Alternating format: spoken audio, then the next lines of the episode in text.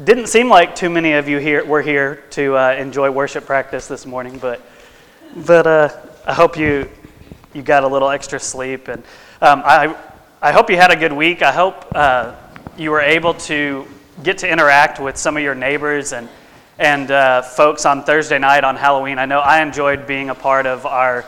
Um, get together over at Patrick and Lori Grace's this week, and it was it was a lot of fun getting to be together, but also to to meet some new folks who live right here around our church campus, and uh, it was special to me.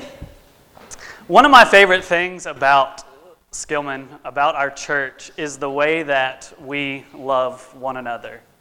Uh, it was one of the things that instantly attracted me. Um, to the church when I started to meet some folks from here. And really, I, I, noticed right off the bat that this is a church that truly cares about one another, that is involved in each other's lives, knows what's going on, and is there to meet needs, to really walk through life together. I love that. One of the ways that Lexi and I have experienced this personally was uh, after the birth of our daughter, Sydney. A lot of, a lot of you brought meals to our home, and it was, it was quite a blessing to us. As those of you who have children know, when you have that first one, it is a radical change in your life, and you barely make it through the day, much less think about cooking dinner. So it was such a, a, a blessing to, to have that taken care of, and it was a way that we felt very loved and, and uh, blessed by the church. But I know that, that I'm not the only one who has experienced the love that is here in this community. I know that uh, a lot of you have experienced that, and, and I, I just find it a, to be a tremendous blessing to be a pastor of a church that really does love one another. Loving one another is actually one of the most important things that we are called to do as a church. Jesus himself said this in John 13, 34 through 35. He said, A new command I give you love one another as I have loved you, so you must love one another. By this, everyone will know that you are my disciples if you love one another. So, if we want to truly follow Jesus, if we want to be disciples, if we want that to make a difference in our lives, we have to love one another. And in, in some ways, this morning's sermon is, is kind of a reminder or an encouragement to do what I see our church already doing. So it's, it's really nice that I get to preach this in a way where it's not like, okay, we're not doing this, so we've got to get there. It's like more of a, hey, keep it up kind of message. And really, I have one thing that I want to challenge us to do, and that's to just continue to love one another, to continually care for one another. So let's pray. We'll uh, sing a song and we'll be done really early this morning. hey, you're not supposed to clap at that. But in all actuality, I do have some more things planned. Sorry to bust, bust that bubble. But uh, we're going to be in 1 Peter 4 7 through 11 this morning. And I, like I said, the, the main thing I want us to take away today is that we, we have to just continue to keep loving one another, to continue caring for one another. But I think that Peter has really three things to say to us in light of that. First of all, I think he answers the question why should the church continually care for one another?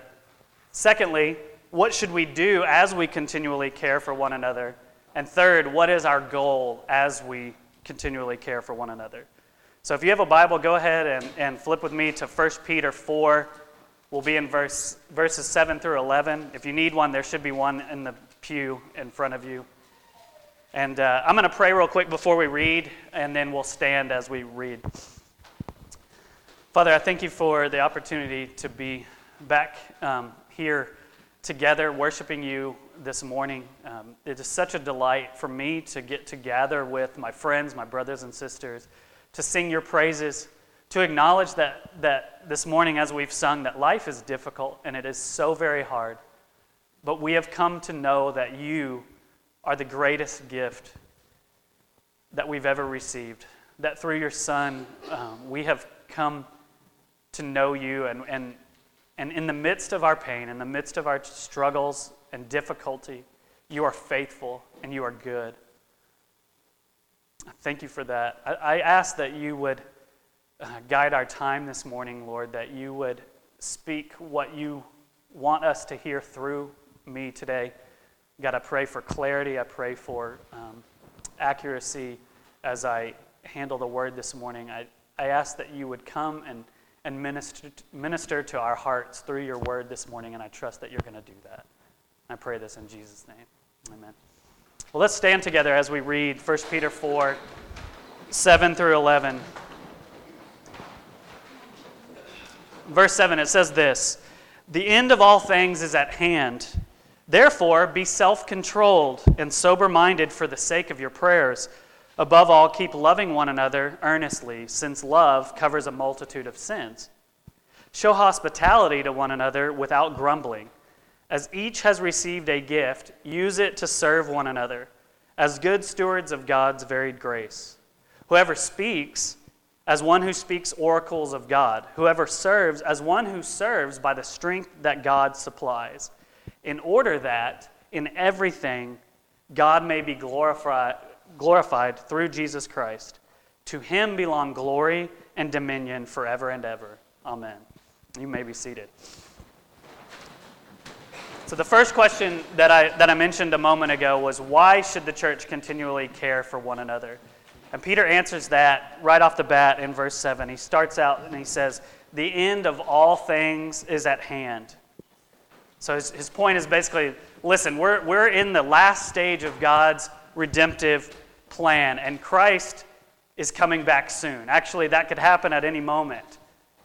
So, if you're like me, you probably struggle to live life with an awareness of this truth that Christ could literally come back right now, this moment, while we're sitting here reading his word together. I ignore the fact that it could happen today, and as a result, I often live my life with kind of just this lack of urgency, this kind of, oh, I'll get to that later kind of attitude. Well, Peter understood that we are prone to have this sort of peacetime mentality towards life. And so he starts off by saying, Listen, the end of all things is at hand. You don't have an, an, an, indefinite amount of time. Don't grow slack. This is not a time for relaxing and putting off becoming who we are called to be and doing what we're called to do at all. Life is short. Christ is coming soon. And that's the answer to that question. So, why should we do this? Why should we continually care for one another? Because Christ is coming soon. And we want to be found faithful. We want to be found servant, as servants who are doing His will when He comes. So, that's important for us to understand, but it's also important for us to know what are we supposed to do as we continually care for one another? What does that look like? And he answers that question in the rest of the passage. He really gives us, I would say, four things throughout these verses that we're called to do as we, as we love one another, as we care for one another. In verse 7, after saying the end of all things is at hand, he says, Therefore, be self controlled and sober minded for the sake of your prayers. So he says, therefore, meaning because Christ is coming soon. In light of that, in light of that, be self controlled and sober minded for the sake of your prayers. What does it mean to be self controlled? It really means that we don't just pursue every appetite that we have without regard for how that affects the Lord, how that affects others, what he, what he desires from us. But it means that we submit those things to Christ and we follow the leading of the Spirit in our lives, not just doing whatever it is that we want to do.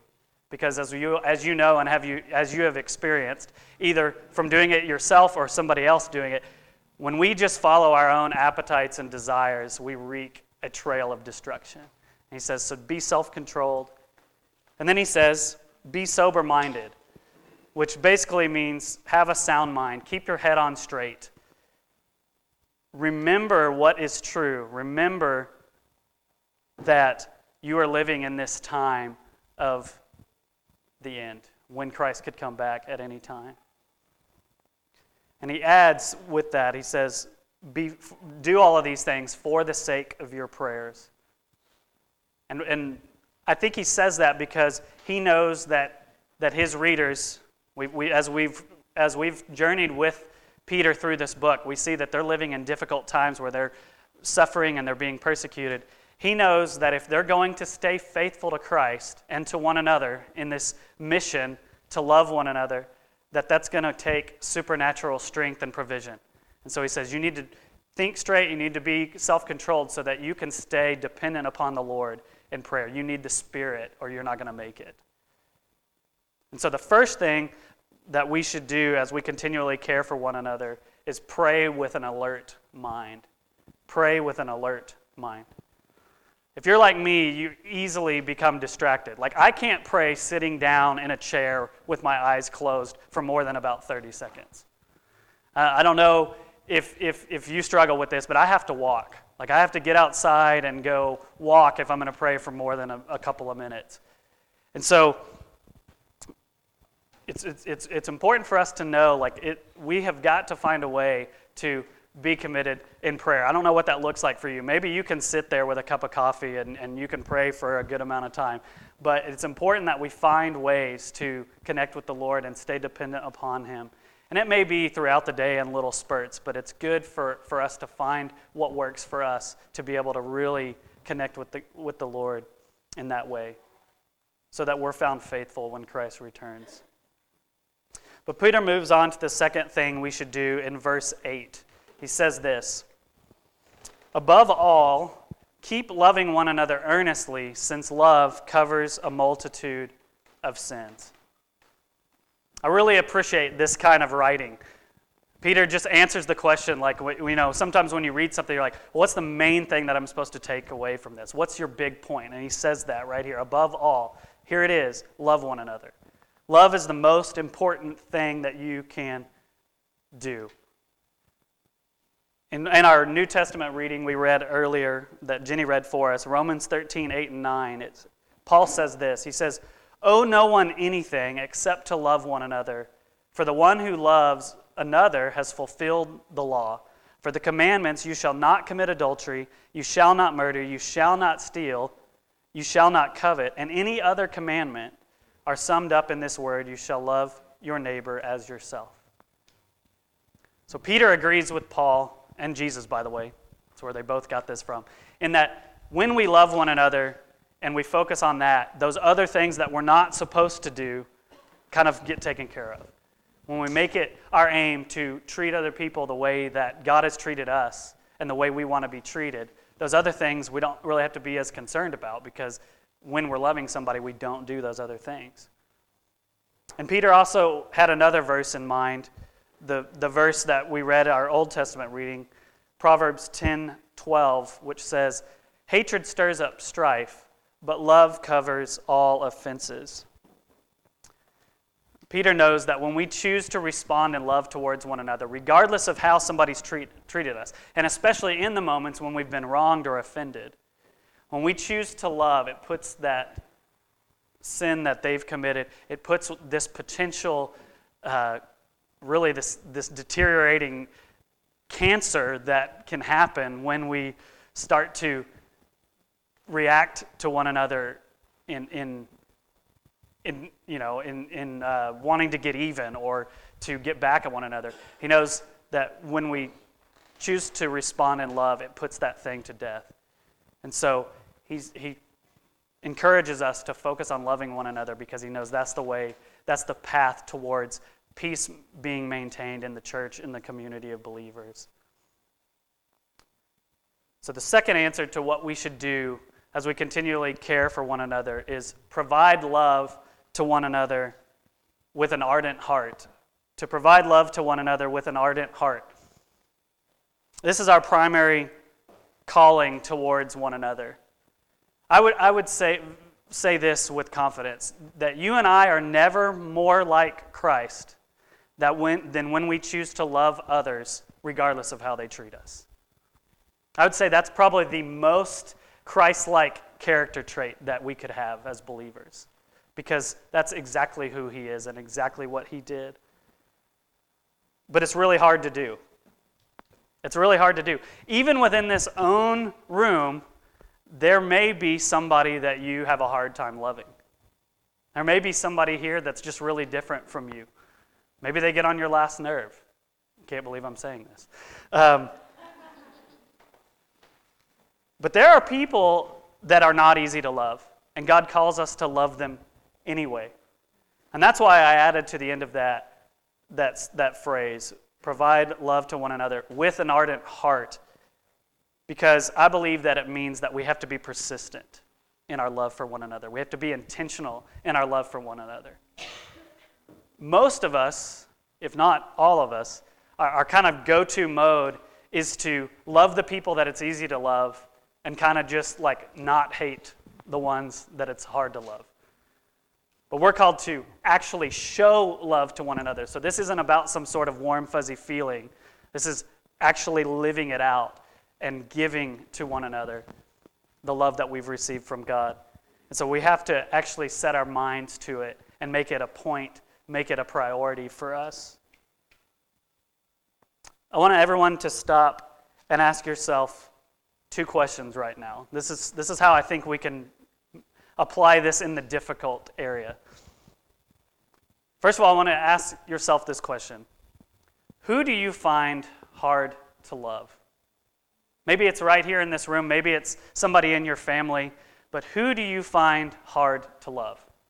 There's probably at least one person who comes to mind. Okay, once you, once you have that person in your head, here's the second question. You're not going to like this because it's going to put you on the hook.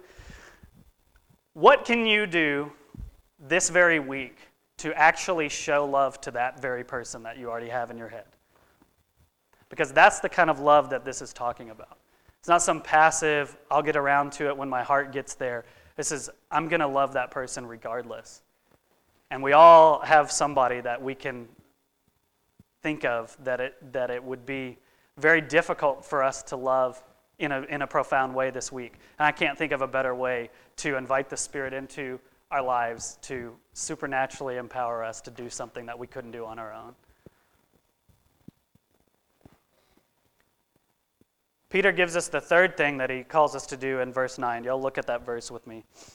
He says, Show hospitality to one another without grumbling. I don't know about you, whenever I think of hospitality, I think of primarily two things. I think, first of all, having people over to my house for a meal, serving them food, or secondly, having an out of town guest stay the night in my home. Those are the, kind of the two main things that I think of when it comes to hospitality. And I think Peter probably very well could have meant those things, but I think he also wanted his readers to open up their homes for Christian worship and for fellowship. Because the church in their, in their day had to meet in homes, they didn't have buildings like this. And so, if you think about it, that was actually a pretty, pretty difficult calling, a pretty costly thing for them to do because as we've been reading, they're living in a society that is antagonistic to the church, that is an antagonistic to who they are. And so it's kind of a dangerous thing for them to identify themselves, first of all, with the people of Christ, or the bride of Christ, but to then be so identified with it that they're now hosting meetings in their home would be kind of like inviting difficulty to their doorstep. But Peter wants them to trust that God will be faithful and, and, and encourages them to practice hospitality, even if it is a dangerous thing. And then he adds that gut punch phrase there show hospitality to one another without grumbling. And I really appreciate his honesty, but at the same time, like I'm like, could you not have just left that out because I don't know that I really want to do that, or that I even, you know, that's just kind of pokes your heart a little bit, and you're like, Dang it. I don't know about you, but whenever I have guests in my home, sometimes they annoy me. They really get on your nerves sometimes. And I think that having people in your home really providing for others can be really inconvenient. And let's be honest, there's a lot of people that come over sometimes and they're just really awkward and hard to deal with. And they like just do things in your house that you're like, don't you realize this is not where you live? Like, I said make yourself at home, but I didn't mean that. I think, I think when you think about this whole without grumbling thing, I mean, that's pretty hard. Because really what he's saying is like, when you do this, have a good attitude and don't complain about it. And that's just kind of like a low blow to me. That, that's just like, okay, you got me red handed.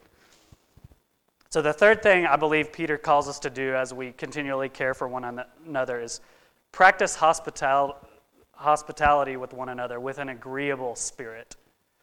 Practice hospitality with one another with an agreeable spirit. So, here's a question for you How are you doing in this area? How are you currently practicing hospitality? Are you using what God has blessed you with to bless others? If not, why not? If you are, are you doing it with an agreeable spirit, without grumbling? One of the things that I really want us to hear this morning, and I really believe this, is that God has given you every single thing that you have. He has blessed you with those things so that you would use them to bless others for His glory. Every single thing that God has given you, He has given you so that you would use to bless others. So it doesn't matter how much or how little it is. It doesn't matter if you feel like it's significant or not. God has given it to you as a steward to use for Him. I want to encourage each of us to really take some time this week. I want to ask you to pray in, in regards to hospitality because it's a big part of loving one another. I want, to, encourage you to pray and ask the Lord, what would it look like for me to practice hospitality on a consistent basis in my life? What would that look like? I don't want to tell you what that looks like because for each one of us, that's different. Some of us are single, some of us are married. Some of us have kids, some of us don't. Some of us have a big house, some of us live in a studio apartment. It's going to look different for everybody. But I do know that God's calling you to do it, and what it looks like, He will show you. So let's practice hospitality with an agreeable spirit. And then Peter moves on to the fourth and final command in verse 10, and he says this As each has received a gift, use it to serve one another as good stewards of God's varied grace. And he kind of spells that out a little more in verse 11. Whoever speaks as one who speaks oracles of God, whoever serves as one who serves by the strength that God supplies. So he says, as each has received a gift, use it to serve one another. I don't know if you caught that, but here's, here's something important that he's teaching. Every single believer has received some spiritual gift. God has gifted every single believer. So that means that all of us in this room today, including you, have been gifted with some spiritual gift. And Peter really puts them kind of in two categories. He's got the, the speaking gifts and the serving gifts. In verse 11, he, he says that. Some of us have been given gifts of speaking. That could be things like teaching or maybe the gift of evangelism or even encouragement. Those are things that we use our mouth to bless others. And then others of us have been given gifts of service, things like hospitality or helping or administrative gifts. Those are even spiritual gifts. The most important thing, though, is not what category our gift falls in, but whether or not we are actually using it. Because Peter says here, use, use them to serve one another. Use it to serve one another. So God is, is giving each of us things, abilities. He's giving us gifts that we're not supposed to just have, but we're supposed to use. And one of the things I also really like about our church is that this is a church where a lot of people are using their gifts to bless one another and to bless the Lord. But I also know that in any, any church, there are always a few people who have gifts that they're not using. And Peter is saying that God has given us gifts to serve one another. And so the question is Am I using my gift? Are you using your gift? Or am I just sitting on it? Kind of just not being a, good steward as he calls us to be here. He says, Whoever speaks is one who speaks oracles of God, whoever serves is one who serves by the strength that God supplies. All of these gifts that we've been given, they're given by God. They are through Him. He provides all of it, and He wants us to be good stewards of that. He wants us to honor Him and to not just waste what He's given us. The key to it, I, I believe, is appreciating the gifts, seeing it as something that God has gifted us in grace, and knowing that it is our opportunity, really, our privilege to use them. So, the fourth, fourth thing that I believe Peter calls us to do is to put our gifts to use to serve one another with an appreciative soul. Put your gifts to use to serve one another with an appreciative soul. Now, some of you this morning may be thinking to yourself, I don't know what my gift is. Maybe you took some like online spiritual gifts test and it left you more confused than before you started because those things are sometimes really lame. Or maybe it's just been one of those those things in life that you just really struggle knowing like what what am I good at? I think the most important thing that you can do to identify your gift is to experiment a little bit to start to just see what kind of things that you may be interested in and, and find out am I good at this? Give it a shot. Sometimes the best way to learn is to actually do something. So if you want to know what your gift is, begin trying some on maybe for size. Another great idea, I think, is to ask people who know you well, what do you think God may have given me to bless the church? Because those who know you well sometimes see things that we don't see. They see things in us that we're not able to see. And the third thing I think that you can do if you're having some confusion or you're maybe cloudy about what is my gift is simply to ask God to reveal it to you.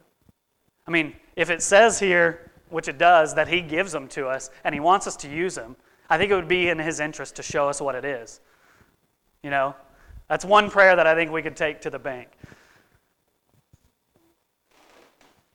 So let's, let's all, regardless if, if, if you're in a place where you're absolutely crystal clear about your gift, if, if you're there or if you're completely confused, let's all decide that we're going to move in the direction of using our gifts and ask God to give us the grace to know what that looks like and to help us to do that.